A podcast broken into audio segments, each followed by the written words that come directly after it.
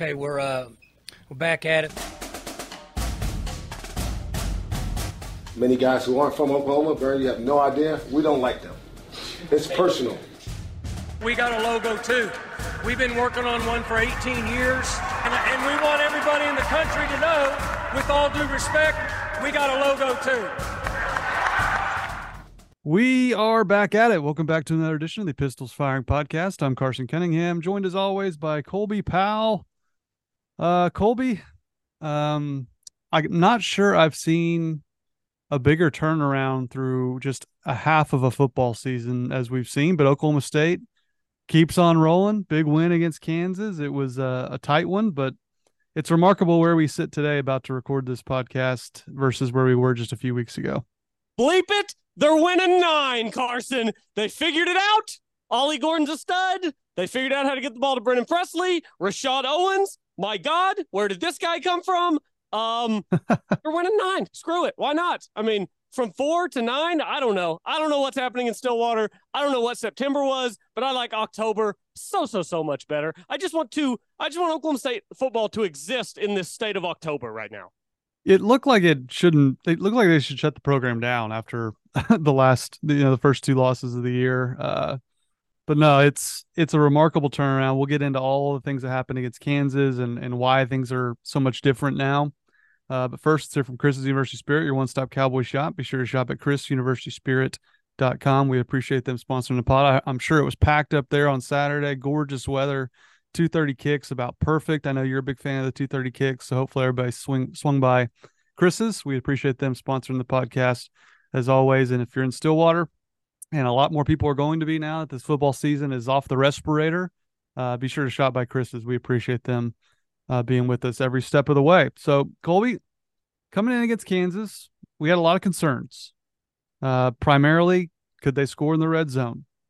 Would they continue to feed Ollie Gordon? Would Alan Bowman continue to play pretty well at quarterback?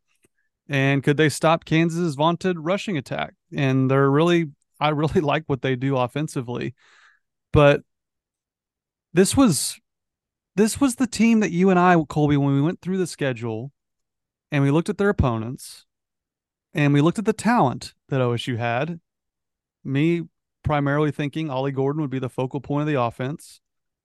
I felt really, really stupid after their losses this year. I was like, man, was I just was I just blind? Why did I think OSU had all this talent? Well, they did, Colby. They were just on the sideline.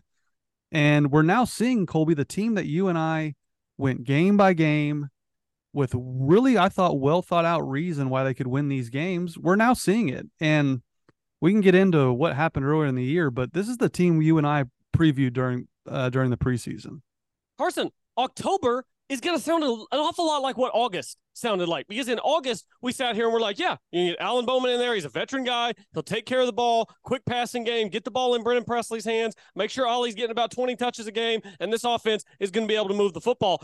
It just and and for whatever reason, and to Mike Gundy's credit, again, you you don't get do overs. This is big time college football. You're making seven and a half million dollars. You don't get do overs. But I do respect and appreciate when someone can just admit, hey, we were wrong, we were bad. And he said after the, the Kansas game in South Alabama, we coached poorly and we played poorly. Our coaching was awful in that game. We didn't give our players a chance. We didn't even get them in the starting gate. And he actually said on Saturday night after the game that after the South Alabama game, that he said, We apologized, as in the coaches apologized to the players, is what he's implying there. He said, Let's start over, give us a chance, and we'll start to migrate in the direction we need to be on both sides of the ball. And that's what we've done. And look, to their credit, as bad as it was in September, that's something that's not easy to fix in season. It's not easy to get a bunch of 19, 20, 21 year olds to buy in after it went that poorly to open the season. They hear what is being said from the outside by me, by you, by everybody on the radio, by the newspapers, by the websites, by everybody on Twitter and Instagram and Facebook and all over the place on campus. They hear it.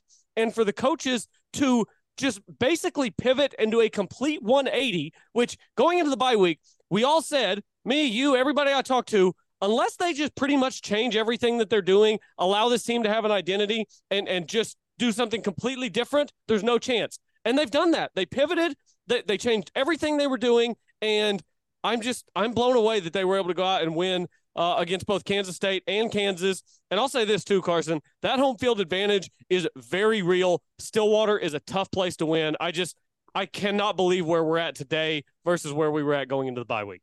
Yeah, I want to talk about the crowd. Mike Gundy was glowing again in his praise. Said it's the toughest, or it's the best the crowd's been since 1986 when he first arrived at Oklahoma State. And just think about all the great teams Oklahoma State's had over those years. I think that's pretty remarkable considering they lost at home to South Alabama, lost to Iowa State.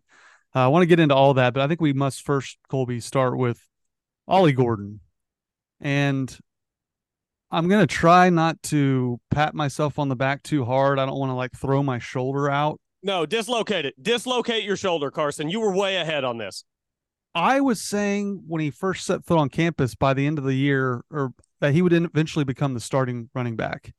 And it took a lot longer than it should have. He ended up, you know, playing really well the last game of the year against West Virginia. He's so much better than Dominic Richardson. It's not even funny.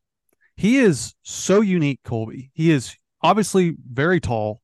We've we've I've talked about that side by side photo with him and him and Bowman. But he doesn't run as if he's that tall. He is actually pretty shifty. He doesn't do flashy stutter steps, but that juke he put on the Kansas defender on that one play on it was on the screen was remarkable. He has a very, very uncommon combination of size, speed, vision, and a little maneuverability to, to avoid tackles. It's it's egregious that he's just now becoming the running back one. It should have happened last year. Definitely should have happened the beginning of this year because it was on full display.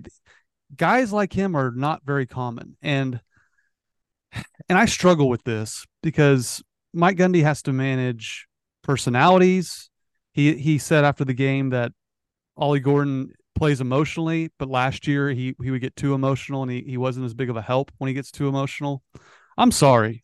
You got to put your best players on the field. And this has been a common theme. I mean, I'm watching Tyreek Hill continue to be the greatest wide receiver in the NFL, maybe the best player overall in the NFL.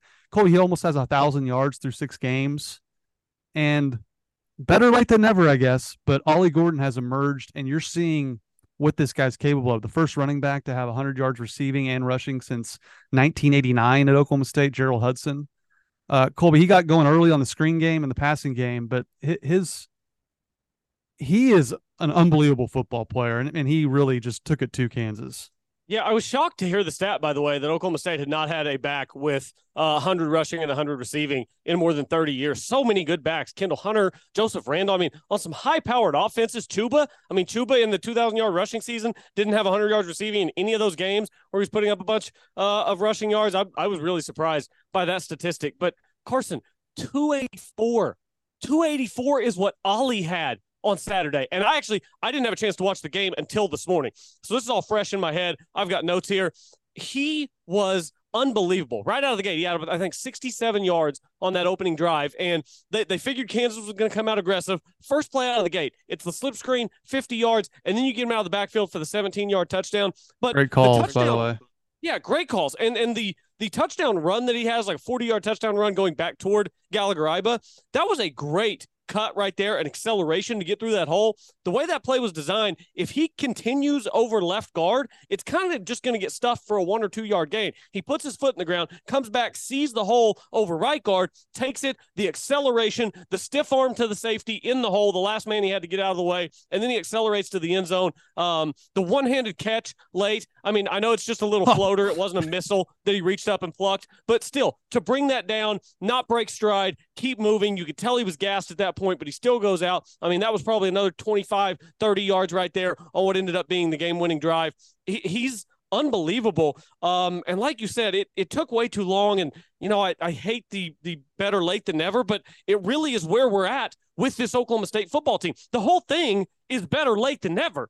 And it's fun to watch now. It's for as bad as September was and as down in the dumps as we were, it's as optimistic as I am today. And I just, I simply cannot believe the turnaround. Uh, I don't apologize. I don't take back anything that I said in September. That's how I felt in the moment because that's what we were looking at in the moment. But as down as I was then, as up as I am now, as as critical as I was of the coaching staff then, is, is as much praise as I want to heap on them now because, um, again, They didn't get it right off the jump. They got it very wrong off the jump for this 2023 season. But with a week five bye week, they totally fixed it. And Carson, I'm looking at some bad teams coming up on this schedule, and it doesn't look the way it looked earlier. Cincinnati's a bad football team. Houston, BYU, these are bad football teams. Carson, this is a team that can win eight or nine games, and that's an absolutely insane thing to say out loud. Are they the third best team in the Big 12? I mean, they're oh tied Oh for third God. right now. They might be. I don't know. They might be. The, this Do you team, believe we're saying this on this podcast after I what mean, we witnessed? But wipe September out. Watch them play Kansas State and Kansas. And no, it's not perfect. You gave up a bunch of deep balls. We're going to talk about the defense, but where are the good teams in this conference at? Because I'm telling you what, Stillwater's a tough place to win. Texas Tech's not any good. You already beat Kansas State. TCU's had a massive drop off. Um, I just there's No, not I a ton of good teams in this conference. Oklahoma State very well may be the third best team in the Big 12. I, I can't believe it, Carson. I, I, I'm going to say that a hundred times today. I can't believe it. No, I agree. And, and before I give it up to, to Mike Gundy and staff, my, my shoulder's feeling real good. Uh, so I'm going to keep going here. How many times last year, or really uh, mostly last year, when we would just harp on the running game? Why can't they run the ball? Why can't they run the ball? Well, they can't block. What did I keep saying? Your running game, your running back specifically, can make your running game. Just look at what Jaylen Warren was able to do with that offensive line. And this is why I was so critical of not Ollie Gordon not playing because you're right. He makes decisions with his vision that you don't have to block a gaping three yard wide hole for Ollie Gordon. You you simply hold your man and let him go to work. And that's what he did time and time again. So when you're not having success offensively, as much as you look at scheme, you have to look at who you're putting in the game. And how Alan Bowman was not the quarterback, I just, I still just don't understand. Uh, playing Gunnar Gundy now looks completely like one of the worst cases of nepotism in college football we've seen. But playing Ollie Gordon at running back fixes a lot of issues because he has that vision that Jaylen Warren would have, where with the hole's not there, you cut to the left, cut to the right, boom, he's off to the races.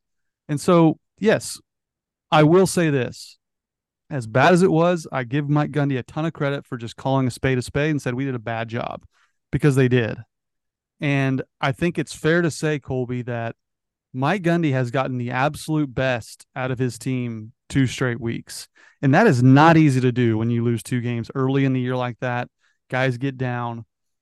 And he obviously realized what needed to be done. And that's playing Ollie Gordon a ton of snaps, giving him the ball, and playing Alan Bowman because those two guys were were, were lights out. And I I, I want to give credit too also to to Kasey Dunn, Colby, because you mentioned the screen pass off the jump. He he knew that was coming. It was a great call, and they really helped resolve their red zone issues. Not not all of them, obviously, with all the field goal attempts, but getting Brennan Presley in space in creative ways. That how about that flea flicker that Presley throws back to Bowman? He kind of waits and waits and waits and then slips out for the touchdown. Like OSU's offense used to be fun. Like it's fun again. Like this is what Oklahoma State is supposed to be. It's not supposed to be these walk-on bulky fullbacks bogging everything down and running off tackle. That's that's what's gotten them into this quagmire the last 3 years. It's that. It's using your speedsters at receiver in creative, imaginative, fun ways. And the re- the result was Colby they scored 30. They got to 30 for the first time in really a calendar year. So I do want to give credit to Kasey Dunn and Mike Gundy for figuring it out because it's easier said than done. A huge steps playing the right guys, but they're also running some great schemes as well. coming into the season, we were thinking Ollie Gordon and Brennan Presley needed to combine for what, 25, 30 touches, somewhere in that neighborhood. Do Yeah. You know what the combined number of touches was on Saturday? Do you know what the number was for Brennan and Ollie? Uh 35? That's how many Ollie had. It was 44. 35 Okay. for Ollie, nine for Brennan. It's not a coincidence that these guys touch the ball a combined 44 times and your offense has some explosiveness and you score 39 points. That is not a coincidence. The flea flicker that you mentioned, Bowman's first read was to go deep. That was covered up. They were on Rashad Owens. Good, good defense on the back end from Kansas. He dumps out to Brennan in the flat as he leaks out. They showed the overhead on TV. I'm watching it this morning and and watching it already knowing the result. You're not watching it emotionally, so I'm watching it more analytically. Brennan catches this ball and He's at the 20 yard line. There are two Kansas Jayhawks just directly between him and the end zone at the 10, but they're both running toward the sideline. He just plants, cuts inside both of them, and he's into the end zone. You look at the overhead, just a screen, just a still picture, and you could post that on Twitter and say, Ollie Gooden, uh, pardon me, Brennan Presley scored here and was barely touched. That's what electric playmakers do in the open field. And for Ollie and, and Brennan to touch the ball combined 44 times, that makes the offense go. And Carson, I want to give another guy a ton of credit. I do not want him to fly under the radar even a little bit. When I got to the stadium last week, and I found out that De'Zhaun Stribling was out for the season with that wrist injury going into the Kansas State game. And and again, this is after what happened in September, the bye week. We, we, we want to feel good, but there's nothing to feel good about. So I'm sitting here thinking, oh no, now Stribling's out. This offense is cooked. Rashad Owens has been around for a long time, and he has kept himself ready. And no drops, he had nine catches for 112 yards on Saturday, a couple of big third catches on third down. He was, he's just, he's a big receiver. He's hard to deal with physically. He and Alan Bowman clearly have a great connection. I do not want him to get lost in the weeds because nine for 112 out of a guy who nobody would have considered a, a starting caliber X receiver at the start of the season. I mean, Jaden Bray's down there with one for four, and Rashad Owens has nine for 112 tip of the hat to that guy for staying ready uh, after four years in Stillwater with very little run. Yep, he's a fourth year junior, um, and I think he's a great example. You know, nowadays with the transfer portal, you don't play, you leave, and we've seen a lot of guys who who transfer and go to lesser schools or you know equal or better schools, and it, they don't they don't really get much out of it. They don't get much production. They don't get much playing time, and it, it just doesn't work out. Sometimes the best move is to stay put and wait your turn. And Rashad Owens is just a shining example of that. Not only that, he's changed positions. They put him at cowboy back last year, uh, gained a lot of weight with that. But he's a great example, Colby, of sticking it out at a place that you believe in, a place that you think you can make an impact at. And you need guys like him and I, am with you. When they, when I found out Stribling was out, I was like, well, this season's just completely done because he was their most consistent receiver and you know obviously best playmaker at receiver besides Brennan Presley. But no, he he has really stepped up and really kind of I don't know elevated what this offense can be because you're not just sitting over there. You know, I, I keep going back to the year when they lost Dez. I mean, Hubert Anyiam did a great job stepping up to be the number one guy, but they didn't have much else and that's a testament to recruiting and keeping guys on campus because they lost the guys in the a bunch of guys in the portal, Colby, but keeping Rashad Owens now has proven to be pivotal. Yeah, big time. And and by the way, we talk a lot about the fact that in modern college football now, you have to recruit your own players, right? You have to recruit your own players to keep them coming back. Rashad Owens he is now a recruiting piece for Mike Gundy because he can look at these other guys, young guys who haven't seen the field yet, who are grinding away every day and aren't getting the opportunities yet. And he can say, Look at Rashad. Look at what this guy's done. He's a Gundy guy, right? Four years showing up every day, putting the work in, and your name's not getting called, and you're not in the box score, and, and people aren't talking about you, and you're not the guy making the play. You're not the guy hearing 60,000 people go crazy but you stick it out, you put in the work, and eventually it is your turn. That's a recruiting piece for Mike Gundy. Um, so major, major credit to Rashad Owens because yes, Ollie Gordon, superstar on Saturday. Brennan Presley, he was unbelievable. But there's a guy out there on the edge, nine for 112, that did a lot of dirty work moving the ball down the field with, with little eight yard outs and then turning, getting up the field, just doing a lot of things right for Alan Bowman to uh, to create some more space for Ollie Gordon and Brennan Presley. So um, just so so so much praise uh, being heaped these guys' way for what they accomplished on Saturday, the last two weeks, uh, coaches and players. It, it's all around been pretty impressive. What did you think of Alan Bowman? Uh, are we? Can we finally? I thought we stopped the. We did. You and I did, but you know, we know Alan Bowman's the quarterback, obviously, but I think he really put the nail in that coffin with his performance. I mean, 336 yards, I think he completed about 60% of his balls. He looked like the guy we saw at Texas Tech. It was his highest total uh, passing since doing that to Oklahoma State, throwing for more than 300 yards. Uh, I think he's really, I said it last week, like you don't need Alan Bowman to be Patrick Mahomes. You need him to run a functional offense. And I thought he ran more than that. I thought they were explosive in the passing game. And he really did a good job, I think, checking down to Ollie Gordon. I mean, obviously some of those were designed, but he he really has some nice touch on those little dump offs, and I thought he just had command of the offense. You can see him really growing into that role. You mentioned that it's clear he has chemistry with Rashad Owens. They must have had they must have developed that over the course of of uh, practices throughout fall camp because he looks his way a lot and rightfully so. But I, it's okay. Let's just get into it. So I know you, and I don't want to harp on the past too much, uh, and I gave Mike Gundy credit for you know the coaching job he's done the last two weeks. My dad sent me a text during the game. Tell tell me if you agree with this. I put it out on Twitter. My dad's kind of become a running character on Twitter, some with his texts. It's criminal what Gundy did with QB1 and RB1 on our first four games. If Bowman and Gordon had been RB1 and QB1 since season opened, we would be 6 and 0 right now. Fair? Unfair? Carson, it's all we were talking about at the golf course this weekend. I was out there all weekend for the big tournament. A lot of OSU fans were watching the game on Saturday, and the amount of people that were like, why didn't they do this from the start? This team could be 6 and 0. This could be a top 10, top 15 team in the country. That that's been the conversation. That is fair. Um, and again, as as much credit as we're giving them, that is part of the story of this season is that even if it turns into a really solid 8-win year, did you spoil what could have been a really special 10 or 11 win season by not figuring it not figuring it out in August and September. Um, it's a what if that, that we'll never know. We, we can't go back in time. But yeah, this team looks really good. And I just have to imagine that this team would have beaten a bad South Alabama team and would have beaten a bad Iowa State team if this is how it would have looked um, from, from, from the first snap of the season. But again, we can't go back in time. So um, all we can do is dwell on the past and enjoy the present.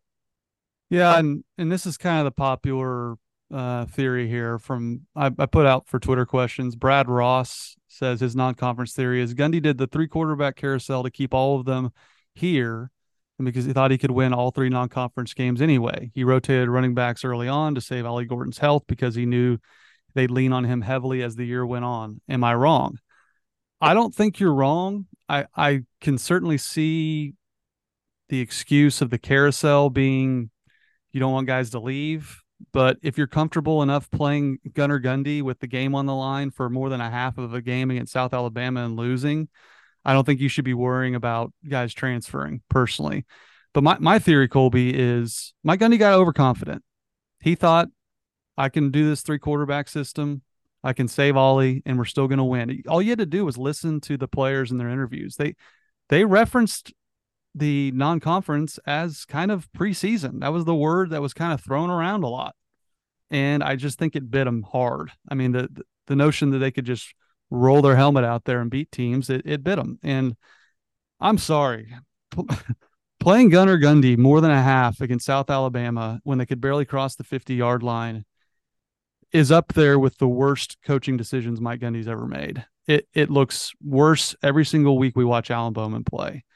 And especially when you consider Garrett Rangel never really got a fair shake uh, with his rotations, it's Mike Gundy has to wear that. It, it, I think he deserves far more criticism for nepotism for how that game played out and his decision there. When you watch what Alan Bowman's been able to do at quarterback, he let his team down. He let the fan base down with that decision. It's over and done with. But the criticism has to be pointed out of his decision at quarterback because it cost them dearly. And I'm glad that they're now playing the right quarterback.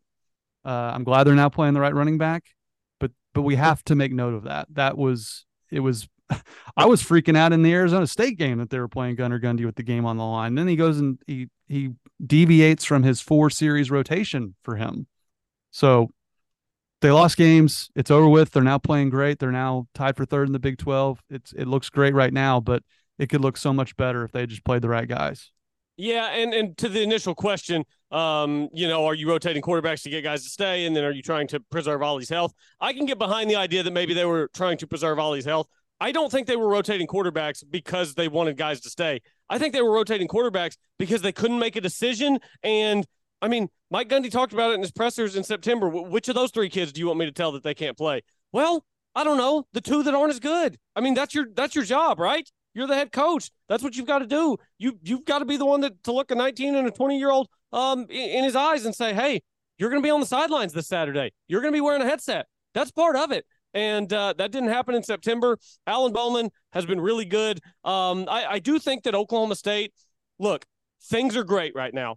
Don't want to to dampen anybody's parade even a little bit, but there was some pretty significant turnover luck in this game that went Oklahoma State's way. Um, Alan Bowman did throw what was just a trademarked pick six whenever Oklahoma State was up 14 7, 17 7, something like that, maybe. I mean, Oklahoma State was in the red zone. Alan Bowman throws out on the corner, corner jumps it, hits him right between the hands. He's gone, and he just flat out drops it. So that was a big one.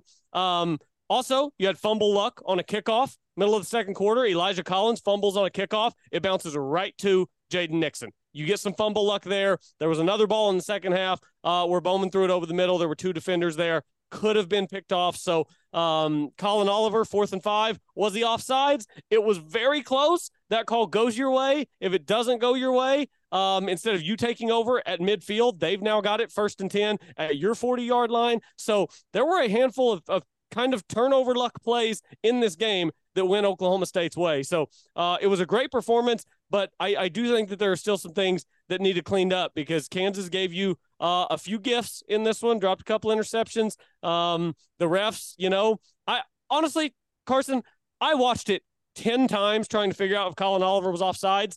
I, I think he might have just timed the snap perfectly, or maybe he was a foot offsides. I don't know. You get the benefit of the doubt there. What, what did you think? Did you think he was offsides? I didn't think he was. I think it's one of those deals where he moves early. And it's one of those situations when he moves that early before the ball snapped, it optically it just you just assume he's offsides. But if you if you watch the play, he's behind the 40 looks like to me the you know the spot of the ball. His helmet's behind the 40 when the ball moves. So I, I don't think and, and if it's that close, you have to be certain he's offsides to throw the flag. And I don't think there's any way to be certain in, in real time that he was. I, I don't think he was offsides, and I I don't think it was this egregious non-call that that Lance Leipold's trying to make it out to be. No, I don't.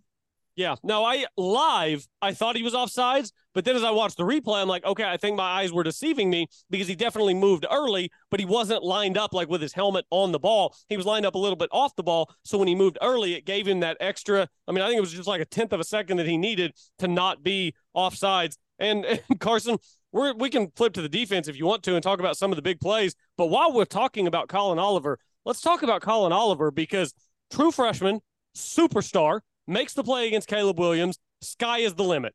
Year two, what happened to Collin Oliver? Why is he not a playmaker on this defense? Year three, Collin Oliver is figuring it out, and Bryan Nardo is figuring out how to use him. He has officially become a big time playmaker again for this Oklahoma State defense. And, and getting beat on the back end time after time, that's a big, big problem. But optimistic in terms of moving forward for the rest of the season, these final six games, Collin Oliver's a playmaker again, and that is huge for this defense.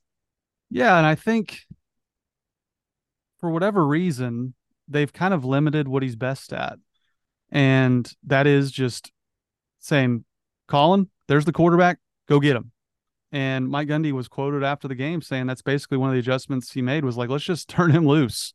And that's exactly what happened. And I think sometimes when new defensive coordinators come in, they want to just install their defense no matter what, no matter, you know, who they have on their defensive side uh, style wise and w- what their best ability is. And sometimes that can hinder guys like Collin Oliver. Like he is a pass rushing phenom. And he finished Saturday with seven tackles, two and a half sacks, a forced fumble, and a pair of pass breakups. Like he's a difference maker. And much like Ollie Gordon, you have to get him on the field. And on I know on defense you don't put the ball in his hands in theory, but you put that play in his hands by letting him go make an impact and they've they've figured it out. I think Bryan Nardo's made really great adjustments with that, and so I think he's been unleashed, and that's that's only going to help his defense. And I think it was a necessity. That's another person we talked about in the preseason. Like, what's he going to look like in this defense? Because he didn't play, you know, a full share of snaps last year. It was maddening at times how little he was on the field. But I think they've finally figured out the best ways to to get him free and going after the quarterback because they they simply do not win this game without him getting after uh, Jason Bean.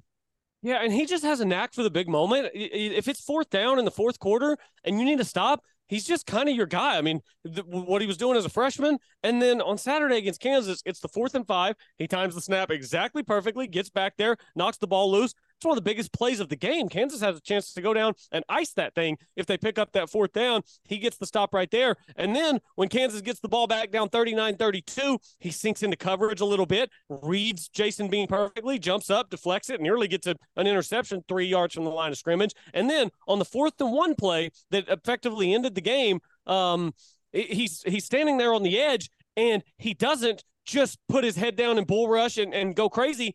He understands, okay, this is a quick run to the inside, or they might try to come out to Fairchild on that little quick out. It's exactly what they did. And Collin Oliver was standing there, jumped up in the air, and was able to get a hand on it. So um, he, he's doing a great job. Um, Kendall Daniels got a nice interception whenever Kansas was driving. Like there were some big swing plays in this game that went Oklahoma State's way. And from the time that Kansas went up, um, I think they went, did they go up 32 23, 25? The, the missed extra points yeah, the, the scoring in this game threw me off and got weird. Um, yeah, Kansas scored 18 points in the second quarter. Oklahoma State scored 12 points in the fourth quarter. How you like those numbers? Um, but yeah, there were just big swing plays in this game that went Oklahoma State's way late. Um, and the defense was able to get a bunch of stops. Only gave up seven points in the second half, Carson. Um, the big plays are a problem, but they held up when they needed to.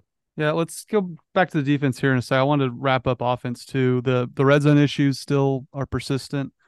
And one last note too, you mentioned on the um the quarterbacks how you got to pick one, and I think that's part of coaching. Like you're clear if if there is no separation amongst three quarterbacks, that's on you to do a better job to create separation. To what you're doing in practice isn't enough to separate them. You got to do something else. you got to really hammer that down and figure it out. But the red zone issues, Colby, I thought they were better with, you know, the use of Presley was great on that touchdown, you know, kind of toss run, whatever you want to call it. But Mike Gundy chose to kick a lot of field goals in this game. And as it usually does for Mike Gundy, that that decision worked out. And Colby, I think you're starting to see it go to way too far the other way. Did you watch any of the Oregon Washington game? I know it was no, again, going I was on same time all day. I, I didn't get a chance to watch the Oklahoma State game until this morning. But um, yeah, sometimes like if it's not fourth and one, fourth and two, fourth and inches, sometimes three points is okay. I again, I don't like kicking on fourth and one or less, but if you got to pick up four yards, three points matters. Yeah, and especially with the the issues OSU's had in short yard situations. But I mentioned the Oregon Washington game because Oregon's coach Dan Lanning basically lost the lost Oregon the game with his fourth down decisions. He's one of those guys, Colby, that goes for it seemingly no matter what. They had some longer fourth downs in the red zone that they went for and didn't get. And lo and behold, they they lose a really close game. And I think you go back to Chris Klieman going for it on his own, what, like 30 uh, deep in his own territory. Like it, we're starting to see now the analytics crowd kind of prove Mike Gundy right in a lot of ways by being too aggressive and costing their team games. Because I mean, you only you only get a certain amount of possessions, Colby. And if you come up empty twice instead of kicking field goal twice, you know you're you're going to lose some games. And so while while Mike is probably on the more conservative, no, definitely is on the more conservative side. Uh, I've kind of gone I think it's gone a little too haywire the other direction for teams around the country because, I mean, those decisions ended up winning the game for Oklahoma State. Yeah, and people who have listened know that I'm I I want to be aggressive on fourth down, but I think there's an art to it, and I think that there's some nuance that has to to be involved um, because there's situational football that comes into it, right? How much time is on the clock? Um, what what's the score? how much are you trusting your offense and your defense right now if you don't get this? Or are you comfortable that you can get a stop? Are you confident in your offense to go get the yard? There's the, the numbers and the analytics, but there is a, a very real football side to it. And where I think Mike Gundy sometimes errs too much on the conservative side, sometimes he absolutely makes the right decision and he runs Alex Hale out when he needs to. We had a rare, rare miss by Alex Hale in this game. He comes in, redeems himself at the end. Um, but points are so valuable, especially Mike Gundy talked about earlier this year. This team doesn't have the margin for error that we've had in the past. How big are the two extra points that Kansas botches? They, they false start on one, and then Oklahoma State blocks the ensuing extra point to keep them at 13 instead of 14. Then they fumble the snap on the next extra point. You think there's a difference in Oklahoma State coming down the field trailing by two instead of trailing by four in the fourth quarter? That's a massive difference. The pressure to score that touchdown. Instead, Oklahoma State gets inside the 30. You know you're going to take the lead. I mean, the lead's yours. Just don't turn the ball over. You've got the lead. These points matter. Um, and Mike Gundy, he, he makes a lot of right decisions when, when he makes a wrong one, I think it's kind of glaring like last year in Bedlam punting down four touchdowns or something like that on fourth and one, stuff like that. It's like, okay, what are you doing?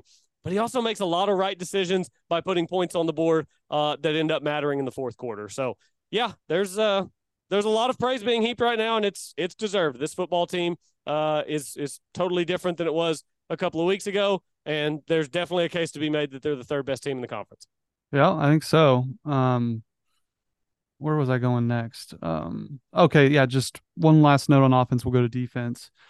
You know, the the touchdown that Brennan Presley scored on kind of the end around toss, whatever you want to call that handoff. Um, I think this is what their red zone offense needs to be. Like, let's say Colby, for instance, they're inside the five, needing to score a touchdown. I think this is now your base where it kind of becomes not a triple option situation, but you you kind of become an option football team.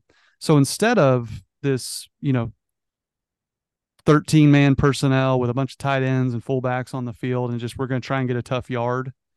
I think you have to, no matter what, put Brennan Presley in motion. And if you're going to hand it off to Ollie Gordon, great. But it really will keep the defense on their heels a little bit because they they do tend to get a little predictable or a lot predictable when they're in the red zone when they get in big sets in big formations. I don't care if you're on the one yard line, Colby. I'm spreading them out and I'm running Presley all over the place, and I'm handing off to Ollie Gordon or heck, just keeping it keeping it to Presley. But I think they've that's a great way and something I've always been asking for to where if you want to hand it off to Ollie Gordon, that's that's great. I'm with that. But you have to make the defense think about something else as well. So I know they had some struggles, but I think they really have realized that that can be a weapon even if you don't get Brennan Presley the ball. Carson, you are talking my language. Get down inside the 10 yard line. Brennan Presley's on motion in every play. Whether you're faking it to him, whether you're giving it to him, whether he's just there as a decoy. I want the defense every time when you're inside the 10 yard line. I want those linebackers and those guys on the edge thinking about, okay, what happens here if AD gets it? That's what I want them thinking about as he's coming in motion. And then if you go away from that, all right, now they're adjusting, they're looking around, they're making it happen. I, I still think that Alan Bowman uh, in the inside the 10 yard line gets a little happy feet and uh, he made a couple of questionable throws, I would say, inside the 10. He, he threw the pick on the two point conversion attempt. Uh, there was one where, where Brennan was kind of down by the official, uh, I think, before they kicked he ended up kicking a field goal, uh, a short field goal on that one from Alex Hale off the left hash there, but where he just like kind of leans back and looks like he's a little hesitant and throws it over Brennan's head in the end zone. I still think he's not quite comfortable inside the 10. So I think you need to do more um, horizontal stuff with Brennan Presley uh, and Ollie Gordon and and try to do as much as you can to take as much off Alan Bowman's plate inside the 10 yard line by confusing the defense and getting guys out on the edge. So uh, I thought that they were better in this game. I, I think that you're going to need to continue to improve there. Again, I'm looking ahead to November 4th and thinking, okay, from Saturday, what needs to be better if you're going to beat that team uh, that resides down south on I 35. So you're going to have to clean some things up. And I think inside the 10 yard line is one of them because uh, turnovers down there, putting the ball in harm's way, that stuff can't happen. So I, I like keeping it pretty simple with Brennan and Ollie down there. Yeah, I like that too. You, you mentioned the defense. Uh, obviously, they made a ton of plays, got some turnover luck that you mentioned. Kendall Daniels just looks different. I mean, how many when he had that pick and we were watching the replay, I was like, I, I just kind of asked the group I was with over at my house. I was like, when has OSU had a safety to look like that? I mean, just the way he went up and high pointed the ball and just just the physicality he has, like Kendall Daniels, man, he's he's a stud. But you mentioned the kind of the bugaboo this year with the defense has been just the complete bus in coverage. And I, I think what we're seeing here too, Colby, is remember all those bend but don't break defenses from Bill Young, the you know, giving up third and longs, fine, as long as we make them go all the way down the field slowly. That was kind of a frustrating slow death. I think this is the break break defense. They either break or they break the offense with a turnover. And, you know, there's more than one way to skin a cat, right? So uh, while they didn't have things short up in coverage, what really won this game was the way they were able to limit Kansas's running game. I mean, they were one of the best running games in the country. They held them to 90 yards rushing. That that to me was the difference in the game. Yeah, and Oklahoma State clearly that was a point of emphasis. We're going to sell out, stop the run. If you're going to beat us over our heads, beat us over our heads, and that's exactly what happened. And and in the macro as a strategy against a great running football team that wants to beat you on the ground, I'm fine with that. There were some individual decisions throughout the game and some mistakes that I think can get you beat whenever you play better teams. Um, the the first touchdown up the seam, the play before that, whenever they got Fairchild up the seam, the play before that, uh, maybe two plays before that, was a third and thirteen where you're just you're simply too far off a receiver. He runs a 15 yard out for an easy first down on third and 13. Two plays later, they get a guy up the seam for an easy touchdown. I mean, that's a little sequence right there that, that can lose you a game. Um, one of the deep balls, I think it was the one that he threw to Arnold uh, up the left side into the end zone. No, maybe it wasn't Arnold. Maybe it was uh, to Skinner. Maybe I think up that left side. You you've got eight in coverage there, so you rush three. Nobody gets there. Super clean pocket, and you don't have anybody over the top. I mean, Trey Rucker just gets run by right by, and we got a guy wide open in the end zone. If you're rushing three, how do you not have a, a, a, top on the defense where guys can't get behind? Maybe that's just an individual mistake there uh, by Rucker, who played a pretty good game and was good close to the line of scrimmage in the run game. But um, and and then to get beat on the same seam play on consecutive possessions, those things hurt, man. And November fourth, those things are going to get you beat. So th- this was a good performance there are still things need cleaned up. I, th- I, think that they're rushing three a little bit too often, allowing quarterbacks to be a little bit too comfortable back there because you've got all freshmen on the back end. So you're rushing three and you've still got guys busting wide open in the back. I, I don't know. Bring four, bring five, make, make quarterbacks uncomfortable and don't force your freshmen to be in coverage for so long on the back end. So um, I, I, would say a little bit more pressure from Bryan Nardo. I think that that's what we all loved about Jim Knowles. He knew exactly when to dial it up, and he dialed it up quite a bit. So I hope to see a little bit more of that in the second half of the season because I think that maybe some more pressure being generated could help your freshmen on the back end as well. Yeah, Nardo said everything that happened to us in the first half that was negative, self-inflicted in our opinion. It wasn't anything that we needed to panic about. Every adjustment we tried to make, our kids knew it. We can cover these guys. We can do what we need to do. We just got to come out and be ourselves in the second half. And uh, I think Nardo's had good adjustments. Uh, I mean, that, that second half was so much better. And I think we're starting to see him really find his footing in terms of what adjustments need to be made and how to limit the big plays because, you know, they shut him out in the second half or uh, I'm sorry, the fourth quarter. And um, I just think that he's really finding his footing. And now, obviously, the bus, I think I thought Trey Rucker had a really, really rough game uh, in coverage. And, you know, combined with his off the field issue, I, I wouldn't mind seeing someone else back there in terms of you can't keep giving up plays like that and expect to keep winning. So that that was a huge issue. But again, I just thought the way they were able to limit the running game was was massive. And Jason Bean had his moments. I mean, he's a good, he's one of the better backup quarterbacks you'll see. Uh, but they really got to him in the fourth quarter and uh, really really played well overall. I mean, it's kind of similar to what we've seen this year, Colby, where they they take some punches in the first half, and by the fourth quarter, they've got them pretty much figured out. I think that's a sign of great coaching. And I, again, I continue to, while it's not been perfect, I continue to be pretty impressed with with Bryan Nardo, the way he's getting the best now out of Collin Oliver, uh, the way they were able to limit the running game, and the fact they're forcing takeaways. That was a big issue last year. So I, overall, I think you know facing, and again, I I, I like Kansas offensive coordinator. They they were doing some good stuff uh, there was some questionable stuff that Mike Gundy pointed out about the, the eligible tight end. I guess they were kind of masking who was eligible. Mike Gundy had an issue for that, but maybe he'll write that uh, on his Big Chief notepad and, and steal some plays. Yeah, you need to be stealing that play. And he even said um, after the game, he's like, you know, if other teams are going to do it, we're going to do it. Yeah, exploit that. If that's a rule where you can hide your eligible man, do it. Hide your eligible man.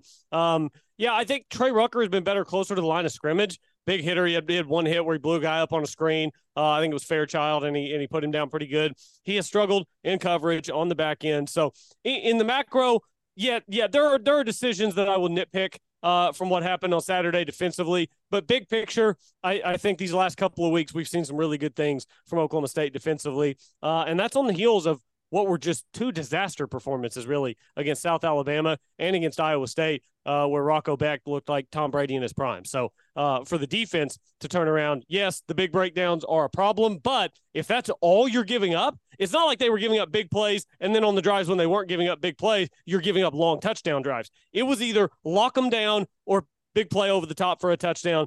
Start to limit that stuff and still be good um, inside, you know, that that kind of 10 yard window where the offense is starting at. Then I think that this defense will be fine moving forward. So I'm um, not nearly as panicked as I was coming out of Iowa State heading into the bye on that side of the ball. And I think Nardo's proven that he's not afraid to play some young guys. Uh, redshirt freshman defensive end Deshaun Brown tipped a pass that uh, true freshman Dylan Smith uh, picked off. So they're there's a little bit of a youth movement going on too. They're not afraid to throw some young guys out there, and I thought they really, really stepped up big time on those those turnovers as well. So, uh, anything else from the defense stand out to you before we move Uh, on? I mean that that pick by uh was it Smith? You said there in the second half. I, Yeah. I was watching it. I was watching it, and I'm like, what? Who? Walter tried to tip. it. I'm like, who is 11? It's, that's it looks like a small linebacker. I'm like, who is this kid? Uh, and I went look. Sure enough, true freshman. So yeah, that was a, a great play and good for him for getting out there and making the most of it. Yep, he's the younger brother of Cam Smith, the other cornerback on the team. So they got some some brothers on the team, and they're going to need people to step up with you know Lyrik Rawls lost for the year a torn ACL. So they're in addition to playing well, they're getting young guys on the field, which is which is always encouraging. Okay, uh, let's get to where do you want to go next? Uniform review, or you want to do some our toast of the week? Uh, let's do uniform review. I was close. Orange, orange, white. I thought it was gonna be white, orange, white. Uh, I forget what yours was. Did you you had the tricolor, didn't you? Yeah, I didn't do the tricolor. I, I should have thought better of it with you know the Terry Miller honoring. They they of course were going to wear Mhm. more of a you know traditional set that he wore, so they went with the orange, orange, white. But uh, I think that's a new helmet with the white brand and the the stripes. I could be wrong though, but I think it's a new helmet. Yeah, it did look new. It looked pretty slick. Um, I still like I like the helmet and the pants to match. For me, symmetry wise, I just think that that is most suitable to my eye. But I again, I think they looked great.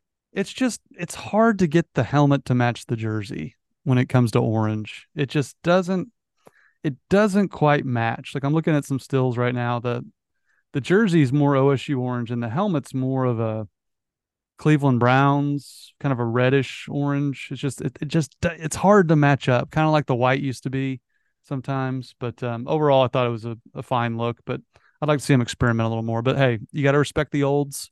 Go old school with the orange, orange, white. I didn't hate it. I thought it looked pretty sharp. Yep, it looked good. Uh, toast of the week. You want to lead us off? Yeah, had a great weekend at my house. Uh, thanks to Todd Robichaux and Capital uh, Distribute Distributing uh, for uh, getting me some Ying- my hands on some Yuengling. Was able to entertain some folks. It's my wife's birthday over the weekend, so we had a bunch of people over, and uh, it, was a pretty popular Colby. The uh, the golden one was was a really popular one. The flight is kind of a very light, refreshing beer that would be good on the golf course. That was great, and it's hard to deviate too from just the traditional Yuengling lager. That's their bread and butter. So we had uh, a little bit of mix of all three of those, and I'm looking forward to eventually. They were they were out of the Oktoberfest, so I didn't get to try the Oktoberfest, but we uh, had a lot of people over who enjoyed some Yuengling products. So we appreciate Yuengling sponsoring the podcast. You can get it on OnCue or your local gas stations now. So be sure to swing by and get some Yuengling. It was it was fantastic and really helped wash down a, a an OSU win. It felt like we had OSU football back, Colby. And thanks to Yuengling, it felt like we had football OSU football back, and it felt like we had uh, a great time as well. So, who's your toast of the week this week? Toast of the week. I talked about him earlier, and I just want to continue to give him credit. Uh, you could easily give your toast of the week to Bowman, Ollie Gordon, who was a superstar, uh, and 284 yards on 35 touches, two touchdowns. Yeah, maybe he deserves it, but I just have so much respect for what Rashad Owens has done at Oklahoma State. He, he's just been a grinder for four years. He's occasionally gotten on the field. He's tried to make the most of his opportunities, but he's just been buried down the depth chart a little bit by guys who are a little more highly recruited, who who have done just enough to, to keep their spots and play over him. But he's a big bodied receiver. He's got good hands. He, he's been showing them off these last couple of weeks. Contested catches. He's good on the outside on the little comeback routes. He had a 40 yard catch uh, on Saturday. And I, I just, in modern college football, I do think that you have to cater to all the kids that are going to transfer if they don't get playing time and all this stuff because that's modern college football. But when you get a guy like a Rashad Owens, it's it's more of a diamond in the rough than ever before. And to stick around for four years, put all the work in, uh, and have this be waiting on the other side of it, where he is clearly now your your number one X receiver on the outside. I, I just couldn't be happier for a guy who has clearly put in so so much work to get to that place. So all the respect to Rashad Owens. He gets my Yuengling toast of the week. That's a great one. And speaking of transferring, OSU is so fortunate that Ollie Gordon did not enter in his transfer portal. Uh, he could have. Uh, a lot of teams would have wanted him. Credit to OSU for putting together an NIL deal to keep him because he is a flat out difference maker. And I, I can't recall a player with his skill set. I, don't recall OSU having a bigger back like him that can catch the ball out of the backfield, that can make all the cuts, has the vision, uh, the, the speed. And when he gets top top gear, he can he can lead people. And he's just a special football player. And good things happen when you get him the football, as we're now seeing. And so I want to give a big toast to Ollie Gordon because he's helping reshape what this season can be by being the player that he is. Seems like a great team guy. Uh, gives a lot of credit to his teammates as well. Seems to have a good head on his shoulders. But um, re- recruiting matters, Colby. Like you just go through the years of some of the best players that OSU's had. A lot of them were four star players. Tylan Wallace comes to mind. Spencer Sanders comes to mind in more recent examples. Dez Bryant comes to mind. And sure, Oklahoma State does a great job of evaluating players because they always have talent on offense. But the real true alphas, the real true difference makers, you get those out of recruiting. And I think it's a credit too to Mike Gundy and his staff. They identified Ollie Gordon before his recruiting really blew up. They stemmed the tide on Texas coming after him. And so I, I will give them credit for that. And that's just put another data point into recruiting matters. And this is why we are so hard on Mike's recruiting because you get some Ollie Gordons on defense, like a Kendall Daniels, another example, four star, committed A&M. Uh, Oklahoma wanted him. Like that wins football games. And now Ollie Gordon's doing the same. Uh, yeah, I think uh, I don't know if you mentioned Tylan. I think Tylan was a four star as well. Tylan Wallace. Just, yeah, and that's just uh, again peak peak performer at Oklahoma State. Let me throw a little comp out at you, an Oklahoma State running back for Ollie Gordon. Uh, I googled it. Ollie's listed at 6'1", 211. He seems taller than that whenever he's out there. But he's listed at 6'1", 211. Talk about the, the rushing and the receiving, the combination, and being the workhorse. Joseph Randle was listed at six foot two ten. I just googled it. Six foot two ten. I I can see some comparables between Ollie and Joseph Randle. I don't think it's a direct apples to apples, but I don't know that I'm finding a closer comparison in the last probably I don't know 20 years of Oklahoma State running backs. What do you think about that comp? Uh, they were so different. I, was he really six feet tall? Uh, yeah, Joseph Randle, six foot two ten. That's what that's he's a, listed. That's a pretty good one because he was a you know Joseph Randle had the best hands on the team. Uh, that's what Weeden and those guys will tell you. But uh, that's a good one. Um, how tall was Chuba? Uh, good question. He is he's probably only five eleven, I would think. He's Chuba listed. Hubbard at, he's listed six, at six one, six oh one. Uh, maybe. I mean, clearly Chuba's a, a track guy, a different type of skill set, not quite as thick as as Ollie, but Chuba Joseph kind of a mix in there. That's a that's a pretty good, pretty good example. But um, yeah. he he's special. Yeah, I can get behind that a little bit. Yeah, he's definitely special, and I've uh, I've got no beef with your toast of the week. I, that's kind of another reason I didn't go Ollie. I figured you were going Ollie. Yeah, had to go Ollie. Uh, got to give credit where credit's due. You ready for some Twitter questions? Uh, no, I'm not ready for some Twitter questions. I want to hear your review of the Taylor Swift Eras movie. Oh, okay, yeah. Uh, my, again, like I said, it was my wife's birthday weekend. Uh, we went to the movie uh, at Quail Springs Mall, and I was a little wondering how this would go. Like, can you stand up and sing and dance? Fortunately, it was you know two o'clock showing, not many people in there, and there was this group of kids behind us that as soon as it started, and they were actually boys dressed up, you know, Taylor Swift garb.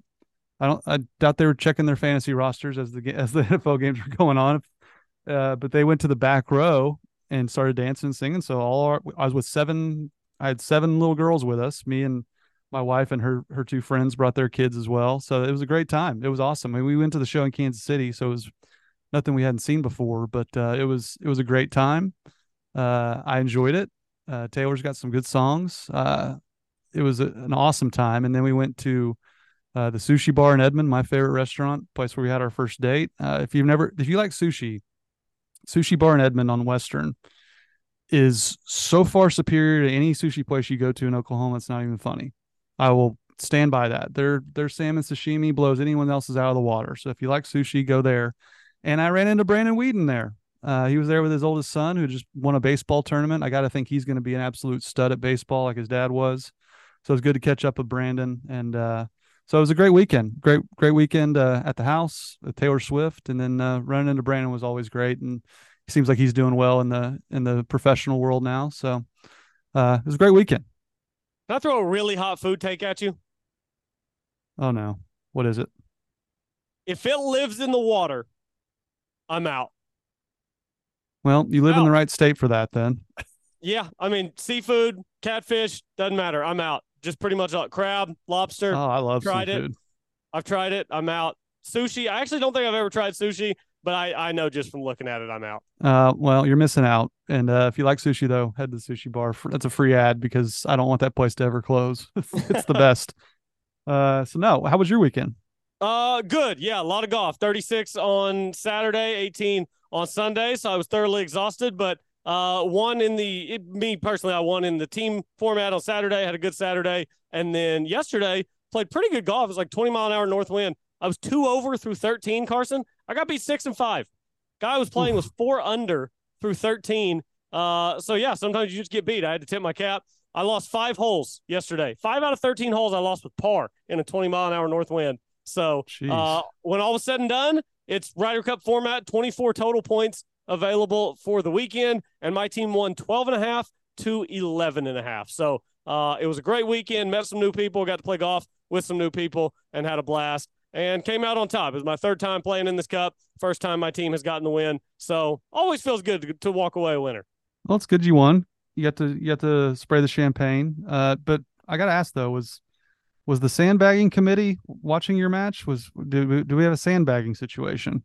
There was no sandbagging. So uh, you know my opponent goes by the name of Chevy is his nickname, and Oh, Lord. he was actually giving me two pops in that match. So from the white tees, which is one up from the tips at the greens here in Oklahoma City, is where I play. I'm a one handicap from the white tees, and he's a plus one from the white tees. Uh, he hits his driver a mile, and that's always pretty consistent. But yesterday, his irons were dialed in. He didn't miss any putts. He- I think he had like 10 one putts in 13 holes. It's just, it was one of those days where everything went his way. He told me he thinks it was his best round of the year, and he plays like three days a week. So uh, sometimes one thing you can't control in golf is how the other guy plays. And yeah, I just got beat by a guy who played better. So uh, I tipped my cap, shook his hand, told him great round, and um, yeah, we play a lot of golf together. So there was Yeah, there was there were no hard feelings whatsoever. yeah. Chevy's a good dude. He he should be a plus five with as much golf as he plays, though. I mean, he plays an insane amount of golf. I want I want should. his life. He should, but he doesn't. Uh, his irons and wedges are not always what they were yesterday. If his approach game was always like it was yesterday, he'd be a plus four. Yeah, Chevy's a good dude. But so you lost to a good one though. So uh, a few Twitter questions here. Brian Metcalf, the DEA update for us. Game six was 554 yards. Game six DEA is 347. it's a difference of 207 yards. Uh, overall DEA was at 409 yards up to 411 after the update. So not much of an uptick on the uh, overall, but it's the first game this season going over the game and overall averages, excluding the FCS game. So more examples, Colby. You play the right quarterback, you play the right running back, you get it to your playmakers. The OSU offense finally looks like the OSU offense again. I know sports fans and analysts and everything are very much prisoners of the moment, but I just I can't think of a time where a coordinator, offensive or defensive, I mean, ninety nine percent of the fan base was was ready for him to to go going into the bye week, and now it's like, I don't know. Let's see how the rest of the season plays out. It's it's the last two weeks have been remarkable. Just the last ten days, how much the narrative around Oklahoma State football has shifted, as it should have, because it's it looks different. Yeah, raised on Washington Street says, "What the hell happened in the South Alabama game? You can blame all of that on rotating quarterbacks and running backs, but the lines on both sides were just getting pushed around by a Sun Belt team. Now they are pushing around Big Twelve lines. What gives? And I think it speaks to what I mentioned earlier. Like they're not. I mean, pushing around I think is a little strong for what OSU's offensive line does. They are playing better, but I think you play better when you know the guy behind you is going to make the right cut and, and gain yards. I think you want to you want to block for guys that you know are going to make plays, and I think the running back makes all the difference in the world with that. No, it absolutely does. You just having the right guys out there, it, it changes everything. Um, and and we've seen it for Oklahoma State on the offensive side. Um, I'm I'm scrolling through Twitter here, getting ca- caught up on the Twitter questions, and the first thing I see, I mean, I'm scrolling through here. I must have six tweets uh, celebrating that Oklahoma State got to 30, and I love that. I was I was at the greens. We were watching the game. I had it pulled up on my phone as we were getting ready for uh, uh, picking the singles matches on Saturday evening, and everybody was huddled around. We were watching it on the phone, and it's like 30, 30. They did it. um, yeah, The a lot of impossible dream. celebrations. A lot of celebrations in my mentions for 30. And now, hey, they may never look back. They may never score less than 30 again, Carson. That's where I'm at. well, they might. uh, no, it's it's just good to have a a respectable offense again because we were trending towards Iowa territory, which Iowa just somehow they're getting playoff buzz now, which is just amazing to me. No, they're not. Uh, they have the path apparently, which again No, it speaks to the path of being in the Big Ten. No, they don't. They don't have a path. Okay, don't have a yeah, path. I'll agree with that. Uh, Pokes forever. BPS was rocking Saturday, and Gundy keeps complimenting the crowd after home games. Does OSU have the best home field advantage in the conference, especially going forward? Uh I would definitely make that case. I, think places that come to mind would be Kansas State. That's a tough place to play. I would put them right up there near OSU. But past that, Colby, I, I would. No one comes close, in my opinion. I mean, Tech can get a little rowdy, but it's not really an intimidating atmosphere. The, the stands aren't that close. They don't. They're not as vertical as Stillwater, and just, I I think OSU is probably the toughest, besides maybe Kansas State. Yeah, I mean, go look at the numbers. Tech's an overrated place to play. Every time somebody goes in there for a night game, uh, the road team wins. Morgantown, you know, everybody acts like the travel's so difficult, but people go to Morgantown and win all the time. Uh, TCU doesn't really have it. Baylor's is, is decent whenever they're up, but um, yeah, I don't know. I mean, I, Iowa State can be can be good, but it's not what Oklahoma State's is. Yeah, Oklahoma State's home field advantage is uh, it's significant, and everybody who goes and, and is a part of that I have only been able to make it to one this year, but I should be able to be at the rest of them going forward this season. And I'm looking forward to it because going to those games is fun. The atmosphere is incredible. Uh, and it's clear that it helps the team. They just, they very rarely lose at home now, which is a lot of fun for the home fans. And it helps you continue to sell all those games out as well. Yep, no doubt. I mean, it's it's such a credit to OSU's fan base after what we witnessed uh, to start the year. What that place is still becoming and is on on game day. It's and I've said this too. Like I've been to a lot of stadiums around the country, uh, SEC, you name it. I would put OSU's environment near the top, particularly tailgating. It's as good as anywhere. Uh, the the pregames, the, all the environments they have around the stadium for kids is unbelievable. Uh, it's it's turned into a big time, big time college football environment, and that's a credit to everyone involved. It's it's awesome. I'm I'm really proud as an OSU alum to see, because like when I was in school, Colby, it was they still had tailgating and, and all that, but there wasn't much there wasn't much else to do, and it's it's really evolved over the years. Yeah, it has. It's incredible. Um, before you get to any more Twitter questions, I did pull something up. I'm just going to say one thing, just read off one quick stat line, and you tell me who it belongs to. Six for 14 for 37 yards. Iowa. That is their passing offense in its entirety on Saturday in a 15 to 6 win over Wisconsin. 6 of 14 Uh, for 37 yards. That is art, Carson. What a masterpiece from Brian Ferentz. we are back to society as we know it. Right? OSU's got 500 yards of offense, and Iowa has like 10 yards passing. It's it's beautiful. We're back to where we're supposed to be. Also, a path to the playoff. What a joke. They beat Utah State 24 14, Iowa State 20 to 13, Western Michigan 41 10.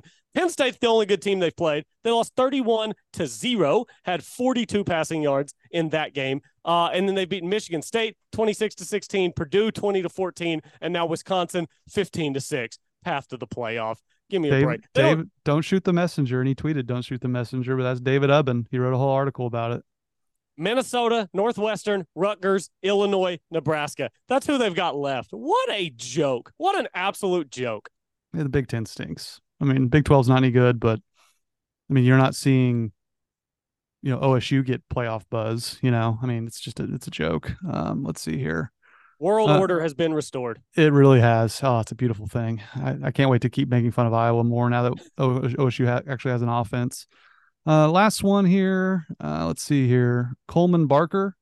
Did Gundy seem way more engaged and formed in his post game for KU? Kind of seemed like he might have been in the trenches calling plays. I had a few people asking me if Gundy was calling plays. Also, side question: Do we keep our tickets to Arlington now? And do we beat OU or Texas? Love the podcast. Uh, go Pokes. I don't. I guess he's saying if that's who they play in the, the Big 12 title game. So Coleman's fired up. But I I do think Mike after wins is just far more open and engaging. I think that has more to do with it. But I also feel like he's coaching his tail off, so he gets excited to talk about it. So, but I do think he seems way more engaged, and that kind of goes hand in hand with Philip's question. Uh, uh, trashed Panda 42 is Philip. do you think Gundy got a talking to over the bye week from Weiberg, resulting in drastic attitude changes towards NIL and play calling the past two weeks? I don't know if I would give Weiberg credit for that. But I'll give Gundy credit for that, but I do think there's been a pretty remarkable shift that you have to attribute to something happening, uh, whether that's just Mike buckling down, uh, realizing the error of his ways. But I do think he seems pretty locked in right now.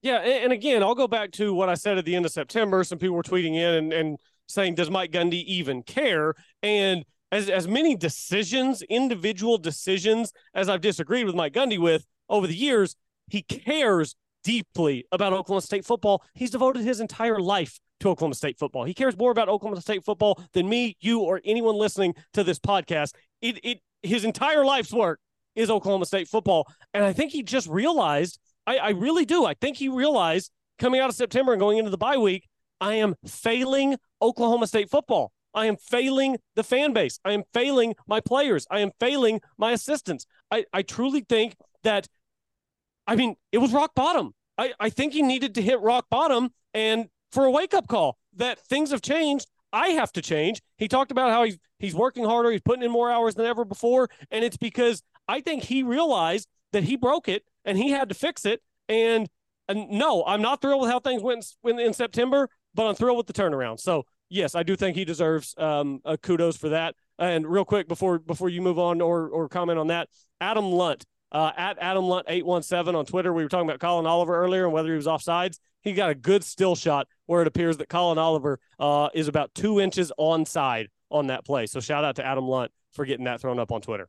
Yeah, and I mean, if and if you have to Zapruder film it, I think it was the it was the right call in real time. If it, yep. you know, I mean, I you got to be sure that he's offsides, throw the flag. That's the bottom line. So good, good on Adam Lunt for that. And last one from Jared. Uh, what's your favorite Taylor Swift song? Oh, I, I don't I don't know any of the new ones. I mean, I'd be going way back to like um, I don't know, like the "You Belong with Me" era or something. I, okay, I, yeah, yeah. That's, I, that's I don't listen back. to any any new music pretty much. Well, I'm a Bad Blood guy. Uh, I actually liked that album before I met my wife and and her kids. That make me every time we get in the car, they make me put Taylor Swift on. So I know the whole discography now, but I, Bad Blood's still my favorite. So there you go, Jared. That's my that's my jam. So yep, that was a good one. Um, there was one other thing I just had it, and then I immediately lost it. That's all right. We'll get to it another time. Yep, we will. Uh, I got to run, Colby. So Cowboys optimism is there uh, maybe maybe we'll end up being right on nine wins. Yeah, maybe. We'll be back later in the week to preview West Virginia. Everyone have a great week. Thanks for listening. As always, go pokes.